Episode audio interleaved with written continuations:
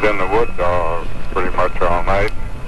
Built a fire, and uh, could really hear the wolves howling around. Harold Hartway remembers being stranded in the remote Upper Peninsula of Michigan after the city of Bangor crashed ashore. I'm Rick Mixter with a story of how over 200 Chryslers ended up on the beach in 1926. This is shipwreckpodcast.com. Keweenaw Peninsula juts 50 miles into Lake Superior. It's nearly as recognizable as Michigan's unique thumb, and it provides a unique obstacle for freighters that cross Gitche Gumee. A blizzard on the last day of November pushed the steamer city of Bangor onto Keweenaw's northern point in 1926. Oiler Harold Hartway remembers he was in his bunk just after dinner. If I remember right, it was 6.15 on November 30th. And uh, where it all started, I don't remember, but I knew it was quite a rough ride for a while. I was in the uh, in my room at the time. I was off watch, and uh, my bunk was, uh, well, let's say, thwart shipped. Having his bedroom in the middle of the ship usually meant a more balanced ride, but not when the winds pushed the waves over 20 feet high. When it rolled over to one way, I'd be uh, slide down towards the foot of the bed, and then I'd slide towards the head of the bed when it rolled the other way. Took uh, quite a dip. Harold couldn't sleep, and he made the mistake of opening the outside door to see what was going on. My room was on the starboard side, and when it rolled, rolled over to the port, I'd open the door and look out, see what what was going on, and I could see a car or two going overboard every once in a while. So I made sure I closed that door when I rolled back starboard again. Captain William F. Mackin knew his steamer was in trouble and he attempted to find a cove out of the gale force winds. But Mother Nature had control as the 372 foot car carrier lost its rudder and slammed into the shoreline about eight miles east of Copper Harbor. Yeah, when we went aground, why the uh, the uh, bow of the ship was somewhat up on the beach, and the uh, after end was uh, between two boulders. Ran up, and when the sea would raise the ship up, it would come down, hit one boulder, and then kind of roll a little bit over and hit the other boulder. Harold said it was the engineer on duty who quickly extinguished the boilers, averting disaster, but turning the ship into a refrigerator without any source of heat. Everything was flooded in the engine room. I guess it's a good thing he left the steam out when he did. Cold water hitting that hot, hot, hot uh, boilers and everything. I don't know what would have happened. The engine room team and cooks all assembled in the galley, where rumors ran rampant over why the ship was stalled on Lake Superior. Well, when we hit the rocks, why at first, why we didn't know where we was at, you know, and uh, we all gathered in the uh, dining room, and some of them said we hit another ship, and some of them said we hit the beach and breakwall and everything else, and uh, nobody knew what was going on. And some of the fellows was out on the deck and uh, slush and ice, six, eight inches deep on the deck. And uh, the chef, well, I called them all into the dining room because if he didn't, well, he froze out there on the deck. The galley was warm with the cook stove running until a wave broke over the top of the Bangor and stole their smokestack. Sea coming over and washed the galley stack, you know, the smokestack from the stove, washed that overboard, and, and the opening was froze up, and then the stove started smoking in the galley, and we had to get the doors open, and uh, at the time there was a lot of ice on the doors, uh, ice up in a hurry, and uh, on one door we had to use an axe in order to uh, break through the door to get a little air and get the smoke out. Because when the stack went over, we didn't know what happened. All of a sudden, uh, the uh, black smoke, you know, uh, filling up in the galley, and then we had to get that fire out. And uh, trying to put the fire out with a little water or something, and and that made that much more steam and smoke, and we had to get it out of the galley, so we had to kind of chop some holes in the door. It was so shut by the ice and get the smoke out. Kerosene lamps and flashlights made the night tolerable, but when daylight came, everyone wondered why they hadn't heard from the captain. The next day, uh, one of the crew from the port end came back. The captain said to lower the lifeboat. So that took us quite a while, if I remember right. Why that probably took us maybe around three hours or so to lower the lifeboat, all covered with ice. Harold had a small hand axe that he used to chip away at the davit that was encased in ice. Well, that's, that's what we did, axes and hammers, whatever we had to chop ice. Because uh, to get that pulley, that rope to run through the pulley, why, you had to get pretty much all the ice out. But anyway, we got it down and into the water. And, uh, uh, let me see, uh, six or eight of us go to shore, uh, between the ship and the shore. And, uh, the first crew on shore where I tied a rope on the boat and kind of pull it back with a rope, you know, so it wouldn't get away from us. The tethered lifeboat brought all 28 men safely ashore, and that's where Harold saw the remains of the cars he watched get washed over the deck. They were all unrecognizable as 1926 Chrysler sedans. There was just one ball of uh, solid uh, steel, you know, just rolling and tumbling in the rocks and uh, right up onto the beach. Nothing was any good at all. Harold says the man immediately started trudging through four foot snowdrifts trying to find help in the remote wilderness. His hand axe came in handy in more ways than one.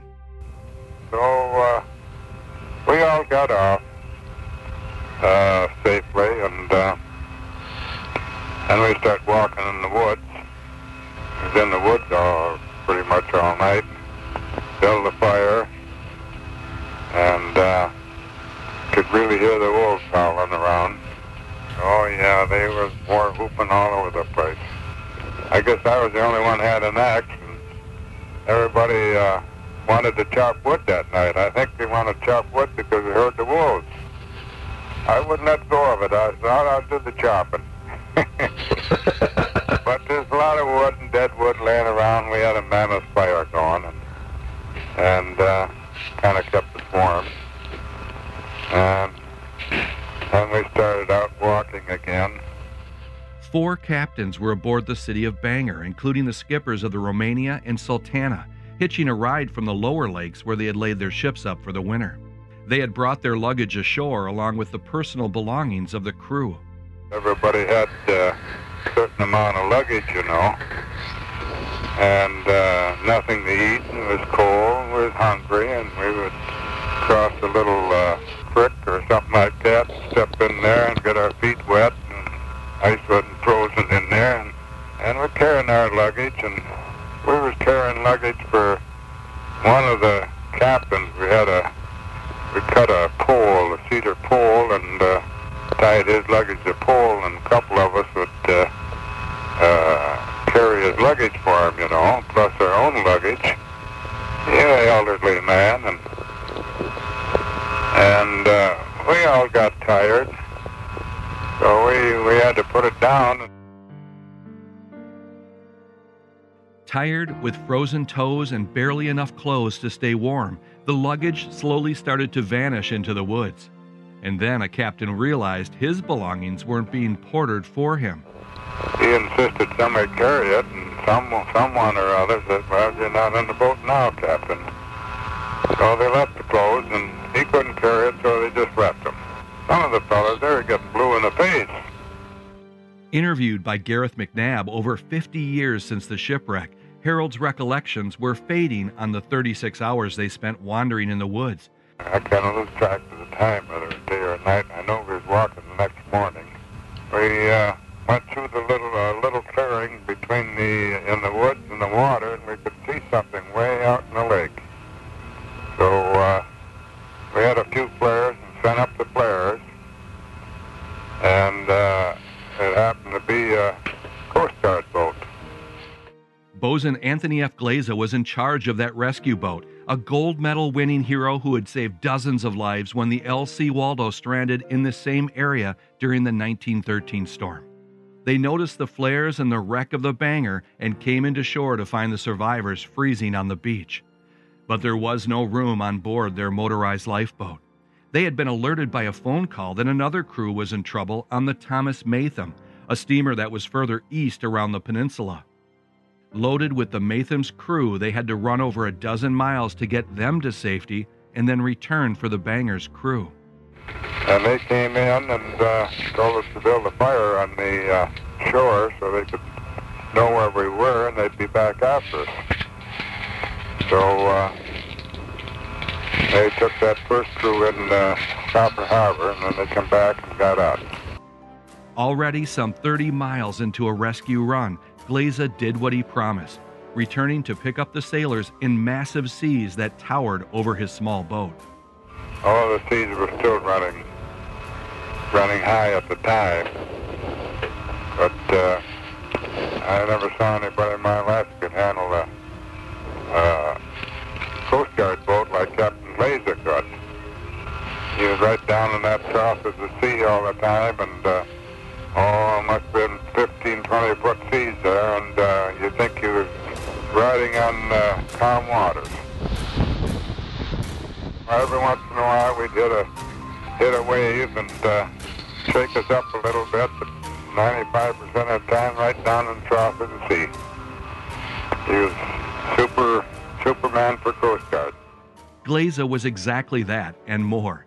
Most of the articles from the rescue and recovery of the cars were highlighted by photos from Glaza, who was one of the Great Lakes' earliest photographers.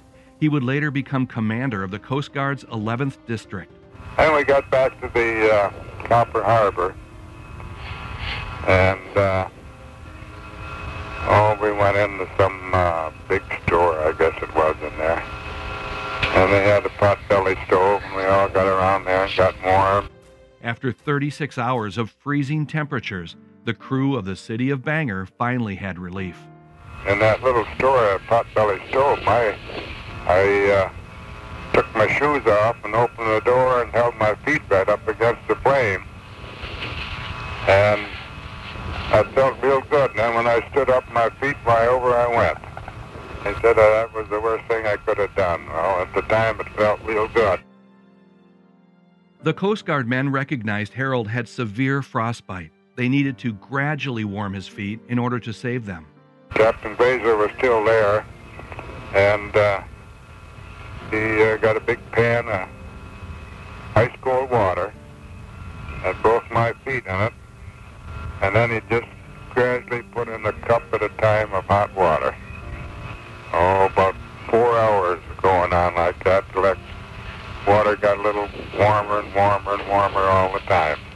And starting from ice water to uh, warm water is quite a long deal with a cup at a time. But I think that's what saved my toes. I haven't had any trouble since that. Yooper Hospitality was also arranged for their growling stomachs, which had only had an orange in about three days. Someone made arrangements for uh, some little farmhouse there for us to get something to eat and not far from uh, from the store. We went in there and stayed overnight, slept on the floor wherever we could, had ham and eggs and coffee, and everything was tastes real good at the time.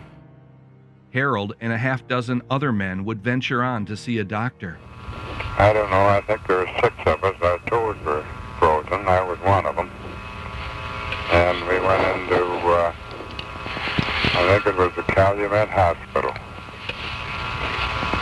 We were in there three, four days. The quick action of the Coast Guard had prevented the loss of their toes, but Harold says their hospital visit did have casualties. Some of them lost their hearts, the girls up there, the nurses. Yeah, I guess a couple of them stayed up there, and I understand they got married. Lived up there, I never heard from them since. The crew lost all of their personal belongings, most of which were on the ship, and the rest was dropped during their trek through the woods. Well, everybody knew that we dropped our loads, you know, and uh, from what I hear, they, they went back the next day, and uh, the natives up there had a lot of clothing. The real treasure was still on the city of Bangor, a reported quarter million dollars worth of brand new automobiles. The trick was how to get them off a stranded ship that was wedged permanently to the shoreline of one of the Great Lakes' most remote locations. rotary plows carved into the drifts, first following old logging roads but eventually turning into the woods for a direct path to Horseshoe Bay. In early February, a blizzard stopped the Trailblazers just four miles into their new roadway, and a Duluth firm opted to use the frozen shoreline to move the cars instead of a road directly to the shipwreck. A wooden ramp accessed a hole cut into the side of the ship to find hundreds of cars below decks. The frozen onboard elevator was a monolith of ice, unusable to salvers. 100 cars on deck had to be cut from the ice and snow and then driven to Horseshoe Bay. The cars were moved that winter to Copper Harbor, where rumors persist that locals managed to keep a new Chrysler in the confusion of the transfer. Eventually, the cars were rehabbed and sold, except the ones crushed by the waves and ice, and a single car that remains at the Eagle Harbor Lighthouse today. Well, let's put it this way. I was at the Nicholson Terminal and Dock Company. Harold Hartway wasn't about to sign up for another boat after the Bangor was lost, but he did stay with the Nicholson line helping to build their dock at Ecorse and marrying Captain William Nicholson's niece. Well, I was starting out. I didn't know what I wanted, whether to sail or on shore or what. And uh, I suppose if I was a little older, I might have liked it better, but I wasn't too enthused about it. But that uh, that wreck made me sure of what I wanted to do. That was to get off the ship. Porter Mike Wenta also vowed not to return to the lakes, but 30 years later took a job in the galley on the AM Byers. Lightning struck twice as he was the only crewman hurt when the EM Ford and Byers collided, sending the Byer to the bottom of the St. Clair River in 1956. He wouldn't be the only Bangor survivor to make headlines after that shipwreck, as Harold was also in the papers during a scandal that ripped through Nicholson Transit. Prosecutors in Detroit alleged that Captain William Nicholson contracted to have two of his old sidewheelers burned for insurance money. Court records say that the two men who confessed to setting the steamers Dover and Keystone afire said that the captain originally had asked Harold and another man to do it. They reportedly blackmailed Nicholson and his nephew for several hundred dollars to keep the secret. By 1933, the captain and Charles Nicholson were acquitted and two arsonists who confessed to torching the ships spent time in jail and paid fines. Harold enjoyed a 40 year employment with Nicholson, but passed away in 1990 at age 83. The wreck of the city of Bangor remained as testimony to the dangerous passage at Keweenaw for decades, joined two years later by the steamer Altadoc. Captain Glaza was again in the rescue boat to bring the crew of the Altadoc ashore. Both ships were gradually picked apart by salvers, with the remaining hulls removed during a metal drive during World War II.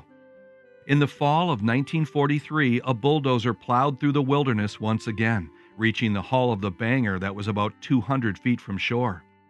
K.H. Straits of Flint was the salver that used dynamite and torches to cut the ship into pieces and drag them ashore to be cut further for transport out of the Upper Peninsula. Only small pieces of steel and rivets remain on the spot that snagged the city of Bangor in 1926. An inventory or even the exact coordinates don't exist, but the photographic archive supplied by bosun Anthony Glaza continues to captivate us nearly 100 years later. I'm Rick Mixter. This podcast wouldn't have been possible without the generosity of maritime researcher Gareth McNabb, who interviewed Harold Hartway in 1979. Gareth passed away in 2011, and he leaves a legacy in maritime history. I'd also like to thank Brendan Baillod and Mark Rowe for their research on the city of Bangor, and remind you to check out our store for books and DVDs. Remember, purchases lead to more podcasts, and your input and shares are just as important. You can get in touch with me at lakefury.com or shipwreckpodcast.com. Thanks for listening.